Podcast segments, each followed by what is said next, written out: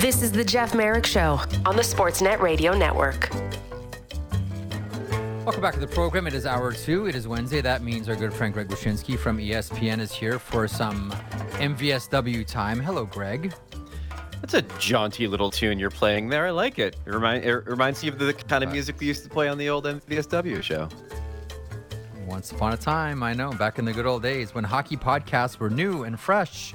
And now everybody has a podcast.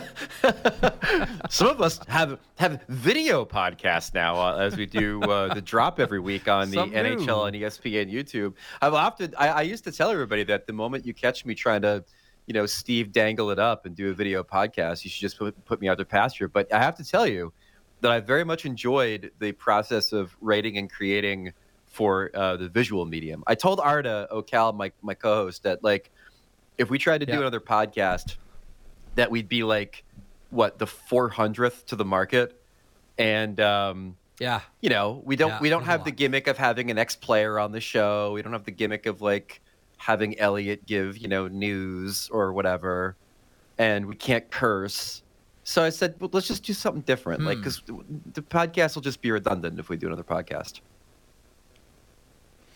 Um, you remember on the old pod when we used to say, "Hey, you know, we encourage everybody to start blogs and start podcasts." Uh, it sounds like, and it feels like everybody who listened kind of did, uh, which is a great thing. It's just tough to sort of rise above the din uh, at uh, at this point. By the way, how Arda Arda is one of my favorite people, and I mean, outside of being a great broadcaster, uh, I I love Arda, and he's got a fascinating story.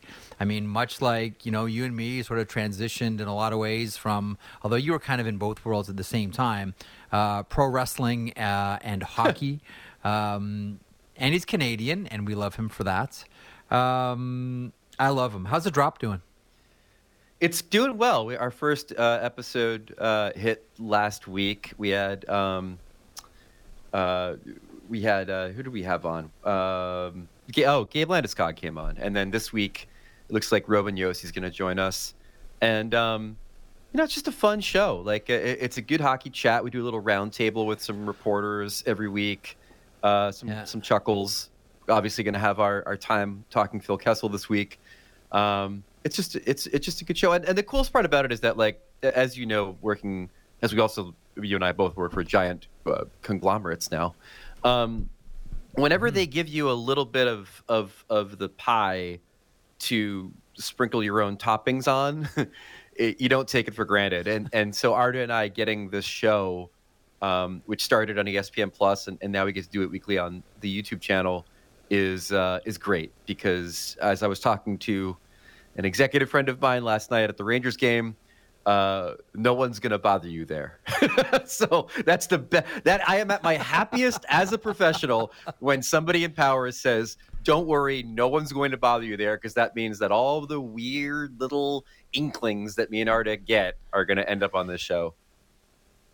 I remember talking to someone uh, about that very thing when you and I used to do the podcast here when it was uh, a co-venture between Sportsnet and Yahoo and it was pretty out there sometimes. I mean, there was you know tons of, of talk that you wouldn't expect on uh, well certainly on a on a on a Sportsnet owned property, remember talking to someone in the league, and they said to me like, "How do you get away with that stuff?" And I'm like, "Well, no one's listening. Like they're they're concerned like uh, they're, they're they're concerned about you know well like Darren, Doug, and Nick are doing, and that's fine. That's where their attention's going to go. And me and Greg have this little like digital playpen that we kind of goof right. around in this little this and, little sandbox that we go in, and it was the best thing for us, hands down, for sure.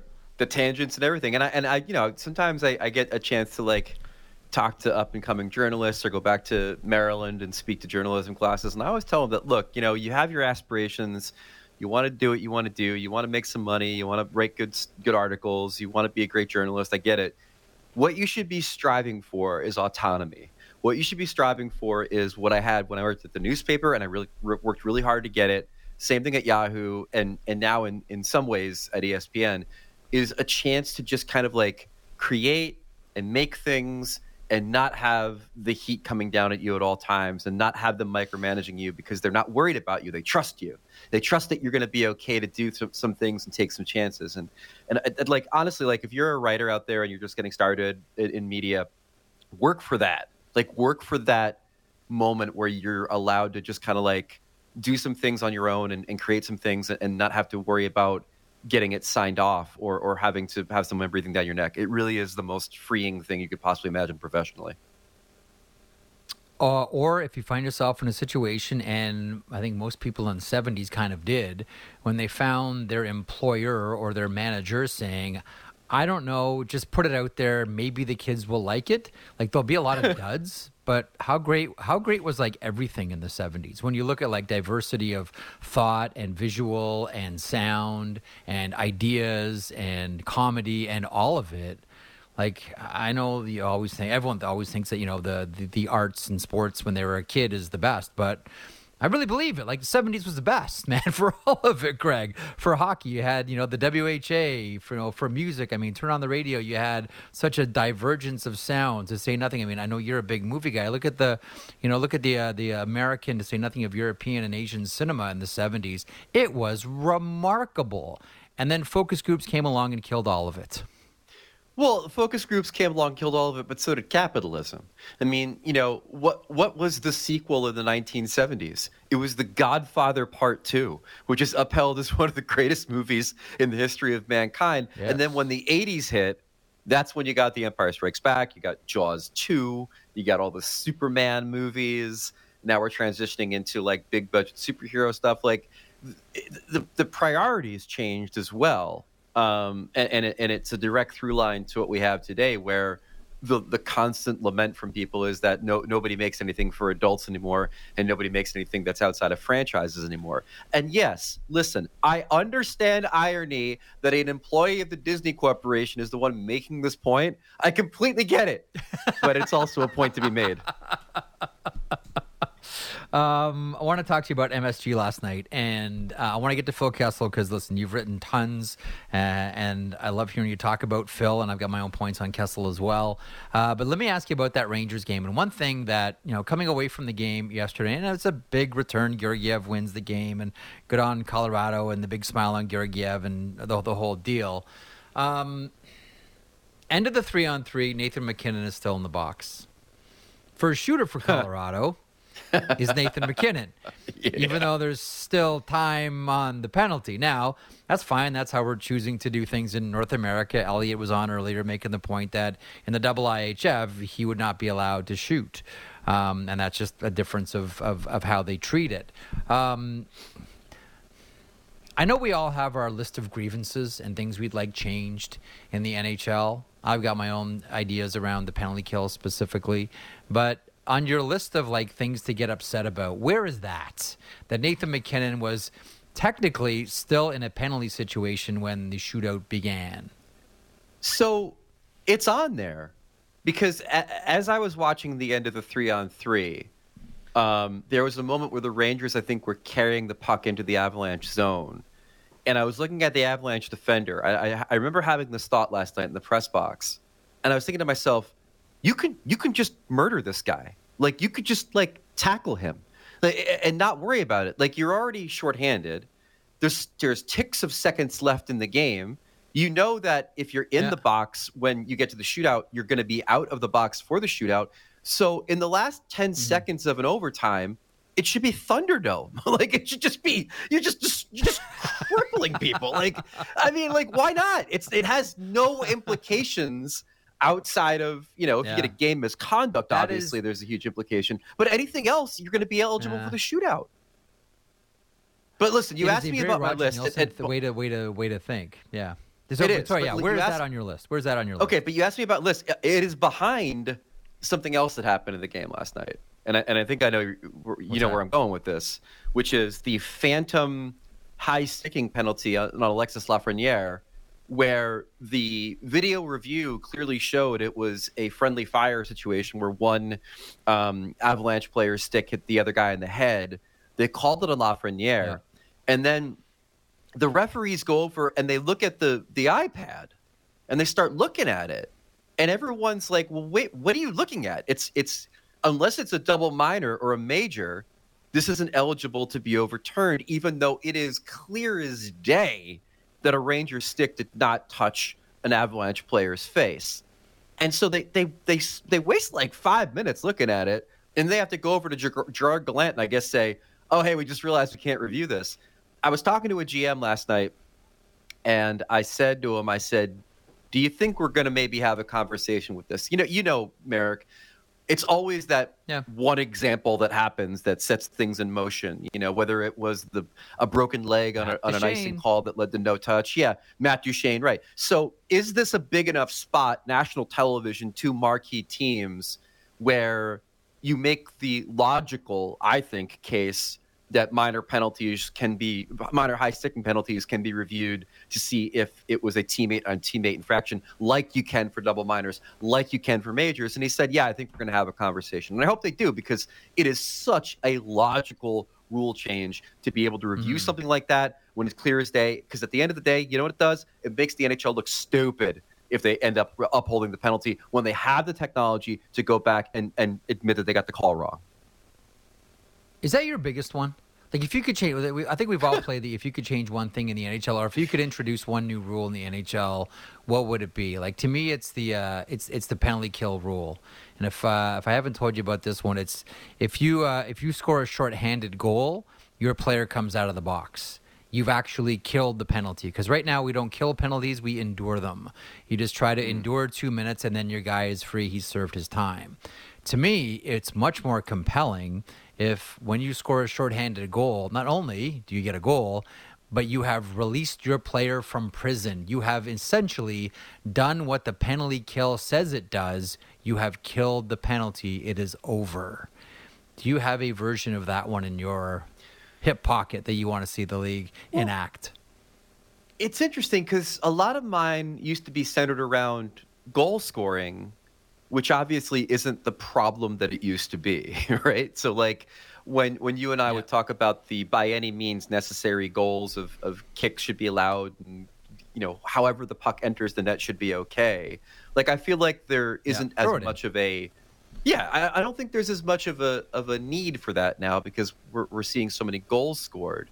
Um, but I've always, I gotta be honest with you, like maybe it's the fantasy hockey guy in me, or the gambler in me, or, or just the lover of, or, not the lover, but the the the person who appreciates how much American fans grok to big statistics, but the two minute major um, that used to be the case before Montreal ruined it in the, the middle of last century by being too good on the power play. Like I've always wanted to bring that back. I, I love I love the idea of you know Connor McDavid or Leon Draisaitl padding their goals by getting two minutes, full two So, minutes, you're- to score as much as they want. So you're actually the complete opposite of me. But but there is in a that, meeting in, that the middle. regard. Like, so if, but there's if- a meeting in the middle. Like you're you're that how do you how do you how do you mean meeting in the middle? Because you, like our two ideas are different sides of the same coin. I feel like we're having the, the villain hero conversation in an action movie. You and I are not so dissimilar, Jeff Merrick. Um, if I if I get my full two minutes, I will then also Yeah. incorporate your if you score a shorty, the, the power play's over. I think that's that'd be a fair thing, right? Ah, so that's the handshake. Right. So my guy can still come out. That does that does kill the two minute major. So think about I how was under, intense I was that under is. the assumption two minute that major. you're, that you're eh. okay. What? Yeah, 2 I'm minute listening, I'm major. How listening. intense is that? They're they're all sniping for two minutes. They're your best players are your best players. They're all trying to pile up the points. You know that whole thing. And then at the other on the other side, you have a team playing a power kill, trying desperately to score in order to make sure that they don't face the best players in the world for a full two minutes. Like how great is that? Maybe we are more similar than different. Maybe your chocolate is my peanut butter here, Mr. Mr. Wyshynski, if uh, if I may call you that. Um, let me ask you about Phil. Let me ask you about Kessel. I mean, you've written extensively and most recently as well about uh, about Phil Kessel. Uh, he's the Iron Man now. Uh, I think all of us have our, our favorite Phil Kessel story. Mine is a, a Clarke MacArthur story in Toronto where uh, one day, you know, MacArthur replaced the, um, I think it might have been on, on picture day as well, replaced the pocket square um, from Phil Kessel's uh, suit jacket and put in a Wendy's napkin with uh, the Wen- Wendy's redhead uh, girl uh, icon. Peeking out of this. So it's happens playing goofs on on each other. Um, when I say Phil Kessel, uh, a story, a thought, what comes to your mind right away? Well, the the story that I put on ESPN yesterday was uh, five essays uh, by five different people Yep. from all five of his his tour stops, and I thank everybody that read it. It was, I thought, a really good read, and and it seemed to do pretty well. Um, within that was the chance to hear from uh, one of my favorite people, even though he grew up one town over from me and somehow became a Rangers fan when I'm a Devils fan. Uh, James Van Riemsdyk, uh, who uh, of course is now unfortunately out of the lineup for a little bit for the Flyers, and um, he told me a story about when Phil was traded to Pittsburgh. It was the Leafs' first game against the Penguins with Phil on the Penguins, so that the trade had happened, and uh, Yeah. JVR's line is lining up against Phil's for the opening draw. So just to mess with them, JVR chops them on top of the skate laces. Not not too hard. James said it was like fifty percent. and Kessel looks over at JVR and doesn't smile, and he says, "James, don't forget who made you a player in this league." and and so two things from that story as sort of a, a sidebar. One, uh, JVR said no one in the league calls him James except for Phil Kessel, which is amazing. And two, if you ever get the chance, JVR might do the single best Phil Kessel impression I've ever heard. Like it's really good. Like like if Kessel ever wrote an audiobook, like I'd hire JVR to read it in that voice. Like that's how good it is. I think that would be a great thing to do on television. Teammates doing Phil Kessel impressions. He has one of the most distinct voices and the most distinct cadences in the entire NHL. I would watch that as an intermission feature, impersonating Phil. Players do their best Phil, Phil Kessel impersonation. Like I know you've got your pets and you've got some really really good ones. Your Bobby Holik might be my favorite, but uh, I I would watch an entire intermission feature of players impersonating Phil Kessel. I would do the, that. the- here's the thing I don't get, and and I, I noticed this through the years. So Kessel's from Madison, Wisconsin, right? And I've been to Madison, and I know people from Wisconsin. Um, I can't tell if it's by birth in that part of the world, or it's because he's come up through the hockey community, where he picked up the Canadian A at the end of sentences like most people's Phil Kessel impressions or or quotes of Phil, Phil Kessel is like, "Love playing the game, eh?" You know, like he picked up that A, and I don't know if it. I've known Americans that sort of pick up that cadence and, and pick up some inflections from Canadians because, I guess, conformity to the community as they're coming through the the the the, the, the ranks. But I don't know if that's Wisconsin or conformity for Phil Kessel. I'm completely unqualified to have a comment on it. I don't know where that comes from. I've never noticed it. But now that you now that you mentioned it, I'm never going to stop hearing it. Love Phil playing the game, eh? Yeah, exactly. But the thing about Kessel is this, and, and this is what was really driven home in the last couple weeks and thinking about him, thinking about this record. Like, the journey this guy has gone on is one of the most surreal things in maybe pro sports. Like, cancer as a rookie, right? Overcomes it, thank goodness.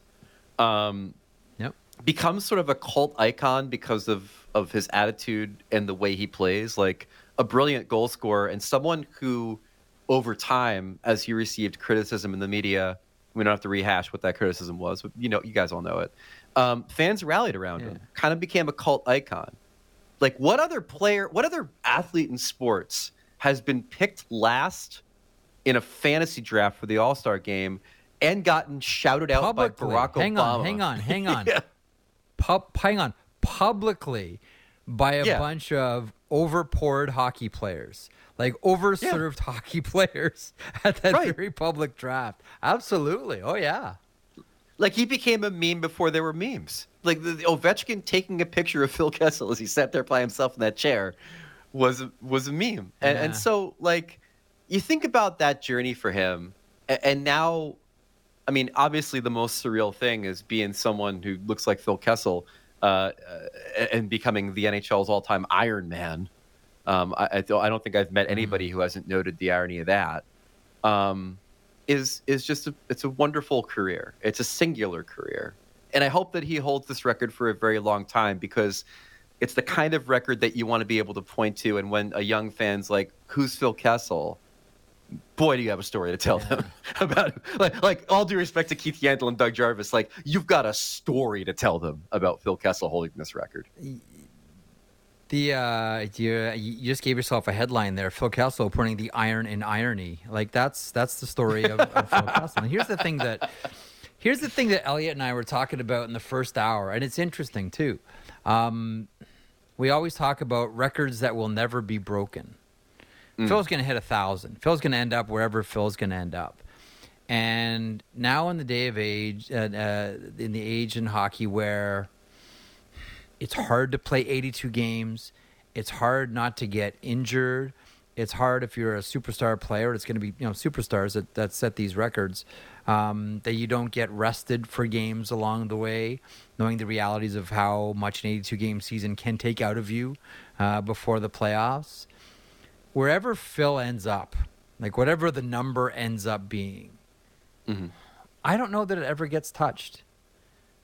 I, re- I really don't know that this one ever gets touched. I mean, are are players going to play like this generation now and the next generation? Are they going to play that deep into their 30s so they even get a chance to touch Phil Kessel's record? I don't know. So they they might not. My instinct is no. I, my instinct is no. My, my instinct is no as well, and and I think that you know having a guy play 78 instead of 82 could make all the difference when you get to the playoffs and stuff like that. But I think the real issue for me, Merrick, is is something that Shane Hnidy brought up when I talked to him about Phil, which is that on top of being in great condition, on top of um, you know coming and playing through things that maybe other guys didn't play through, um, yeah, you got to be lucky and and Phil's a special 100%. kind of lucky. Like like Phil's not even like Hnidy talked to me about like how he almost lost an eye in practice once. So Phil's never had the practice thing that could have felled him that yeah. happens to some guys. And it's not as if he's a floater. Like he goes to the tough areas of the ice. And to have done that for 990 games and not have suffered an injury to put you out of the lineup is remarkable. And so, on top of all of the other stuff that we talk about, but usage and, and all these things, like it's also an enormous amount of luck for guys like him and Yandle. Okay, you know what I think the luckiest thing is out of all of it, and I really hmm wondered about this jokingly. Um, how did both Yandle and Kessel not get COVID? Like, aren't you well, shocked that COVID didn't end the streak? I'm I'm I'm moderately shocked just because of like how how many players missed time because of it, and I'm sure it was in the back of my mind when we were, you know, seeing uh, you know 50 guys on that COVID list on the NHL website. But at the yeah. same time, like in hindsight, I mean, some people just didn't get it. My wife never got it, and I've had it twice. And so maybe they hmm. again, it, it, just you chalk it up to luck, right? Like like maybe they've just that's it. never. That's why wait, wait, gotten it. When you, yeah. when you when you said Shane Shane Hnidy and luck, like that's one of the first. I got you think of, of course, like injury. Oh, I took one off the ankle. Oh, my foot's exploded. If I take it out of the boot, I'm not gonna be able to put it back in, uh, and I'm gonna be on the shelf for a while. It, that never happened to him. And honestly, like the the luck of of being able to you know, to to to duck when the blade of COVID swang. There's no there's no question really any conversation around it other than wow that's kind of neat. The other thing that's interesting about Phil Kessel too, and I remember having a conversation. Uh, who was I talking to? This was God, this was back in when I was when I was covering wrestling, and I think there's a there's a um, there's there's a there's a symmetry here as well. I don't know that we're going to see another player that looks like Phil Kessel. And I remember one person telling me we are having a conversation about uh, WWE and how they're bringing in all these athletes that all look the same, right? They all had that that WWE look, and you know the one the the look the look that I'm talking about.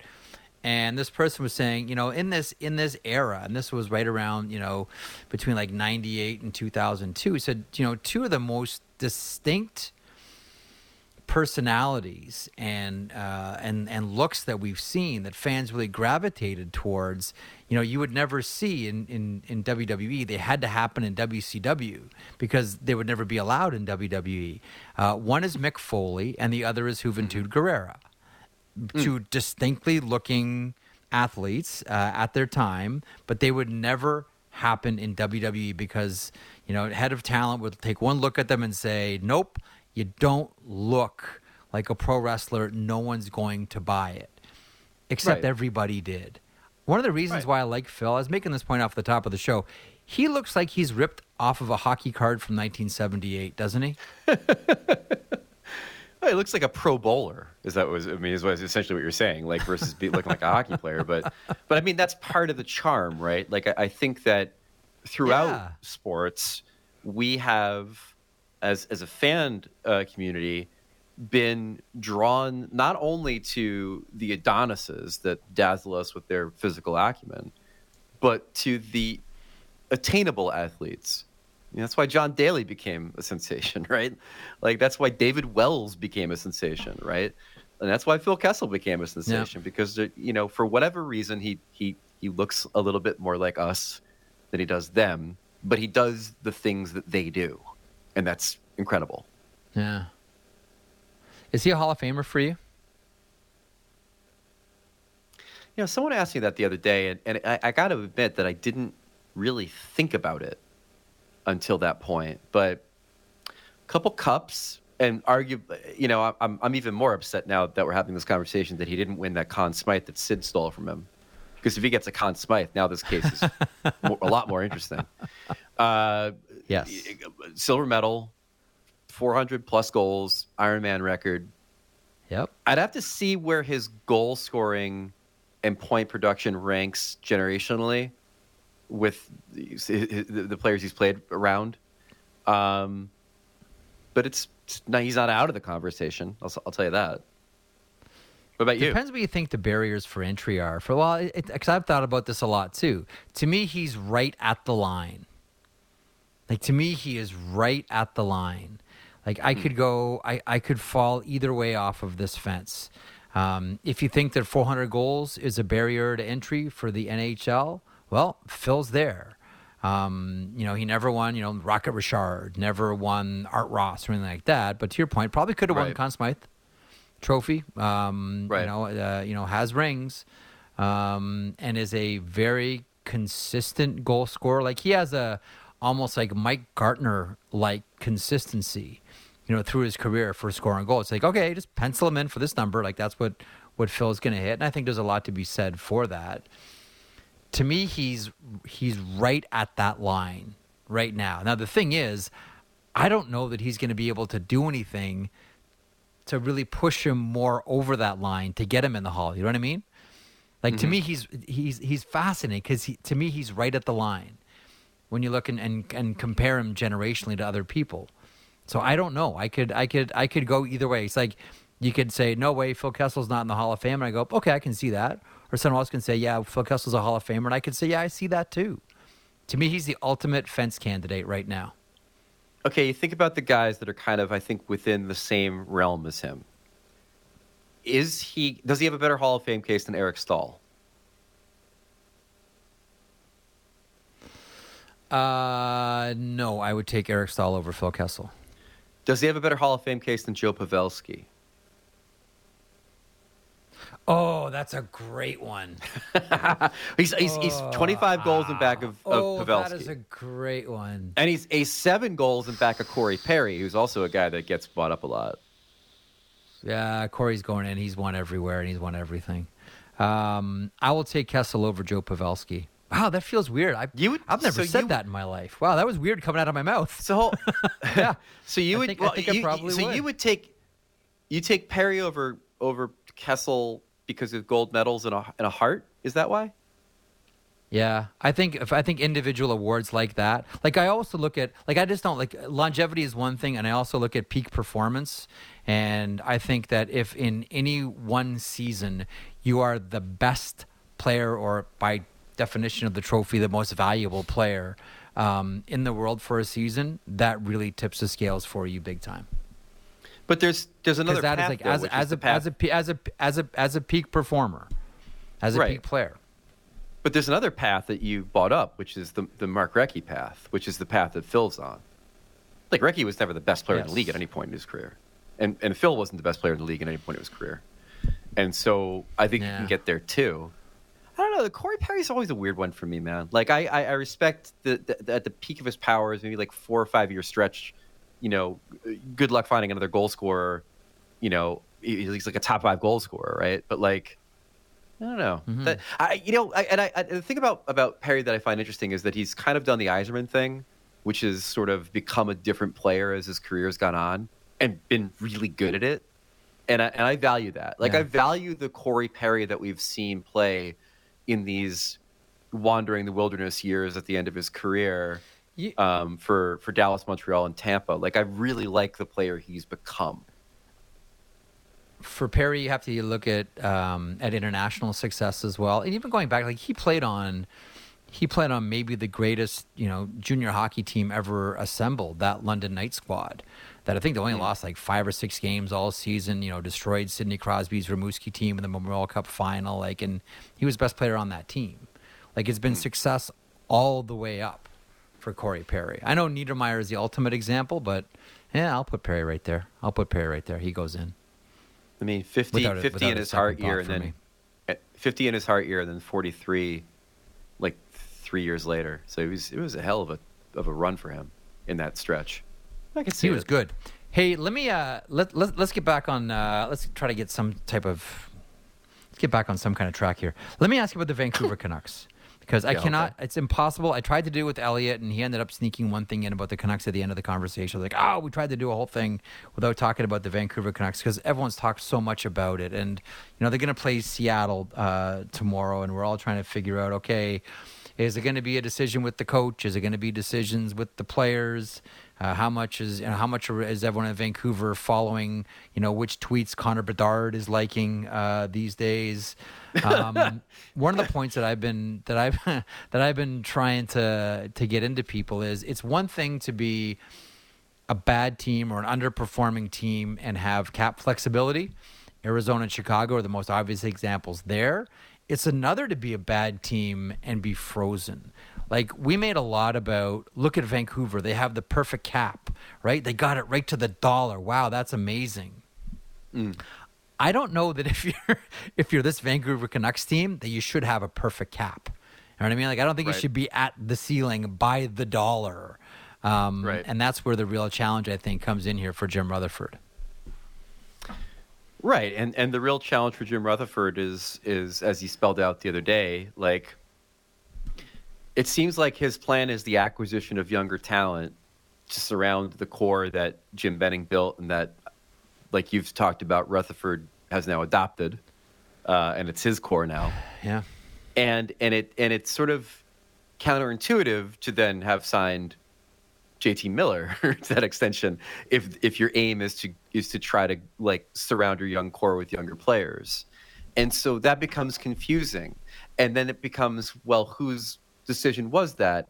And then it becomes a conversation about the very essence of why we're in this pickle, which is that you get the feeling that um, to circle back to the beginning of our conversation about autonomy, that there are decisions that have been made here that are not being made by player personnel, and that there are decisions being made by ownership that fly in the face of, of some of the public comments that we've heard from player personnel. And when that starts to happen, it becomes a giant toxic mess.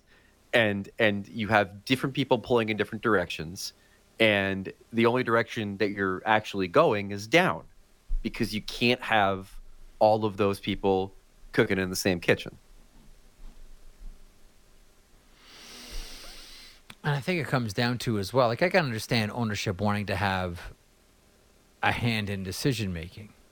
I understand I it. I don't. don't necessarily I- agree with I- it, but I, I can. Uh, don't. I can. I don't. Hang on. Hang on. These. Hang on. Hang on. Hang on. You spend a lot of money for these things. I get it. It's really hard, especially if you think you know hockey, to sit on the sidelines. And it's a it's the golden rule, right? What do we always say about the golden rule? Uh, he or she who has the gold makes the rules. That's the golden rule. And I think in this situation, like, I think that the idea of the Vancouver Canucks going through a rebuild, which is what you know a large majority, I believe, that fan base wants them to go through. Um, I think that's twofold. One, do you there's there's two questions. One, do you want a rebuild? And I think overwhelmingly fans will say yes, or at least give us some type of direction. The other the other question I think is if we go through a rebuild, will you buy tickets? And if the answer is no, then that's where ownership says, well, what do we do here? Because we just lost a ton of money during COVID. And I don't think we should Yeah, ever lose sight of the fact that this is a business. I, I think I think that's Like everybody, everybody, think- everybody wants, everybody wants, everybody wants, a, everybody wants the rebuild until you ask them, okay, you still going to buy tickets while we rebuild? And if the answer is no, then hmm, two two things. I think the Rangers ticket fans, purchase thing is Leafs fans, etc. I, it's overrated, man. If you're fra- if you're afraid of, of fans not coming to see your product because your product is bad, and the end result of that bad product is to challenge for a Stanley Cup or to acquire Connor Bedard, who's going to make up that revenue shortfall within three years because you're going to somebody still have many jerseys with his name on the back, like I, I don't think that math squares for me. Like you're going to feel some pain. We all know that it's idiotic to assume that you're, uh, people are going to pay for a bad product, but they're sure going to come back and pay for a good product, and that's why you go through the pain. Now, about the ownership thing, though, dude, like I, I've got all the respect in the world for the money that owners put out. I'm not one of these people that looks at the Lombardi Trophy and laments the idea that the owner is the first one to touch it. They're signing the checks. Like, who cares? I get it. That said, if one of the checks you signed was to bring in Jim Rutherford, who has three Stanley Cups in two different cities to his credit, get out of the way. Get out of the way and let Jimmy cook. I don't care if you think you're Jerry Jones. You're not. Let the guy you hired run the team. The guy you hired, I don't think wanted to sign JT Miller, but he's here and he's here for a long time. Yeah. And the other thing about the Canucks and, and, and trying to rebuild, by the way, is what does a rebuild look like for Vancouver? Given the age of their core, you're certainly not going to trade Quinn Hughes. You're certainly not going to trade Pettersson. You can't really Nope. rebuild when your goalie is that good. I mean, look what look what Chicago and and Arizona have tried to do with their goaltending. Neither of them have anybody with, within an, a, a mile of Thatcher Demko. So, what does a rebuild even look like for Yep. Vancouver? I think it's everything that complements Hughes, Pettersson, Demko, Horvat. Right. If you complement that timeline, you're in. If not, you're out. I really think it's that Right. simple. Right. Exactly. And to the but, to the po- re- to the point about to the hang on, to the to the to the to the point about pain though, like there there is the old saying: everybody wants to go to heaven, but nobody wants to die. Yeah. Right. It's it's tough to make that decision. It's hard to make that decision.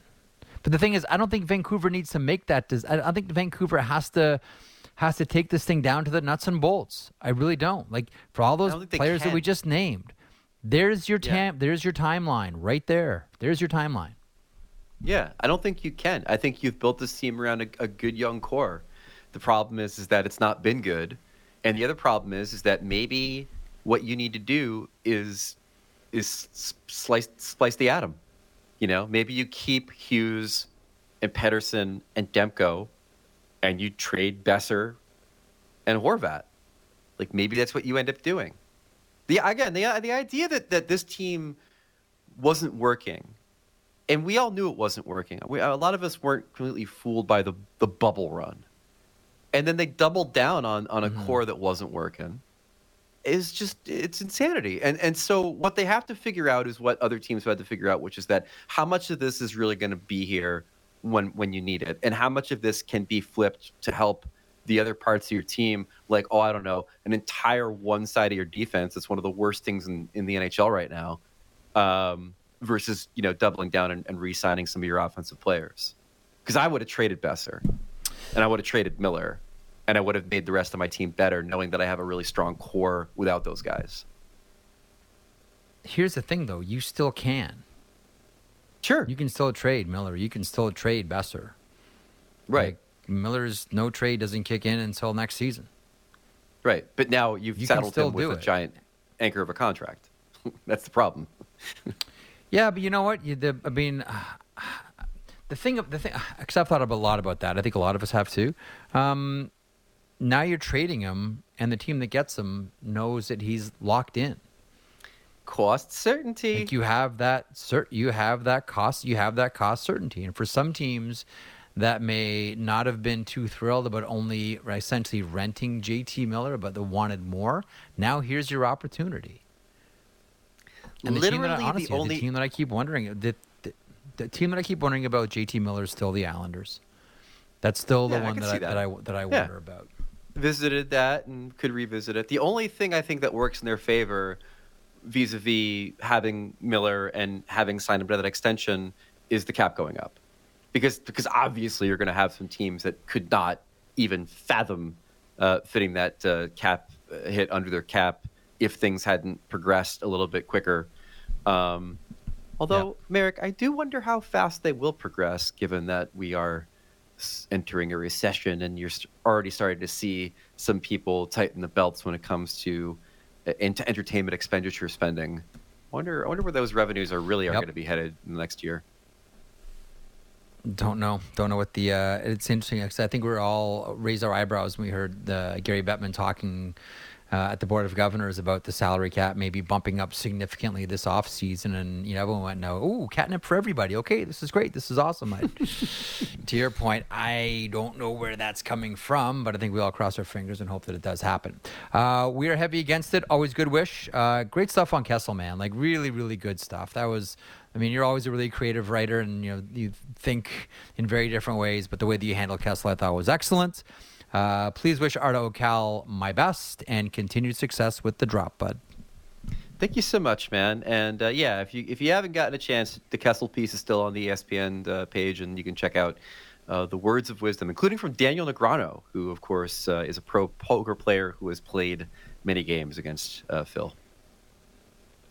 And is one of my, I love that guy. He's a, just a love that guy, great dude. He's so good. and yeah. he, he's he's awesome and really outspoken. I, I got all the time for uh, for Negreanu. All right, uh, hitting a break. That's it. Wish uh, we'll talk to you in seven days, pal. you got it, bud. Thanks. There he is, Greg Wyshynski from ESPN, uh, along with Arda Ocal. Check out the drop on the ESPN YouTube feed.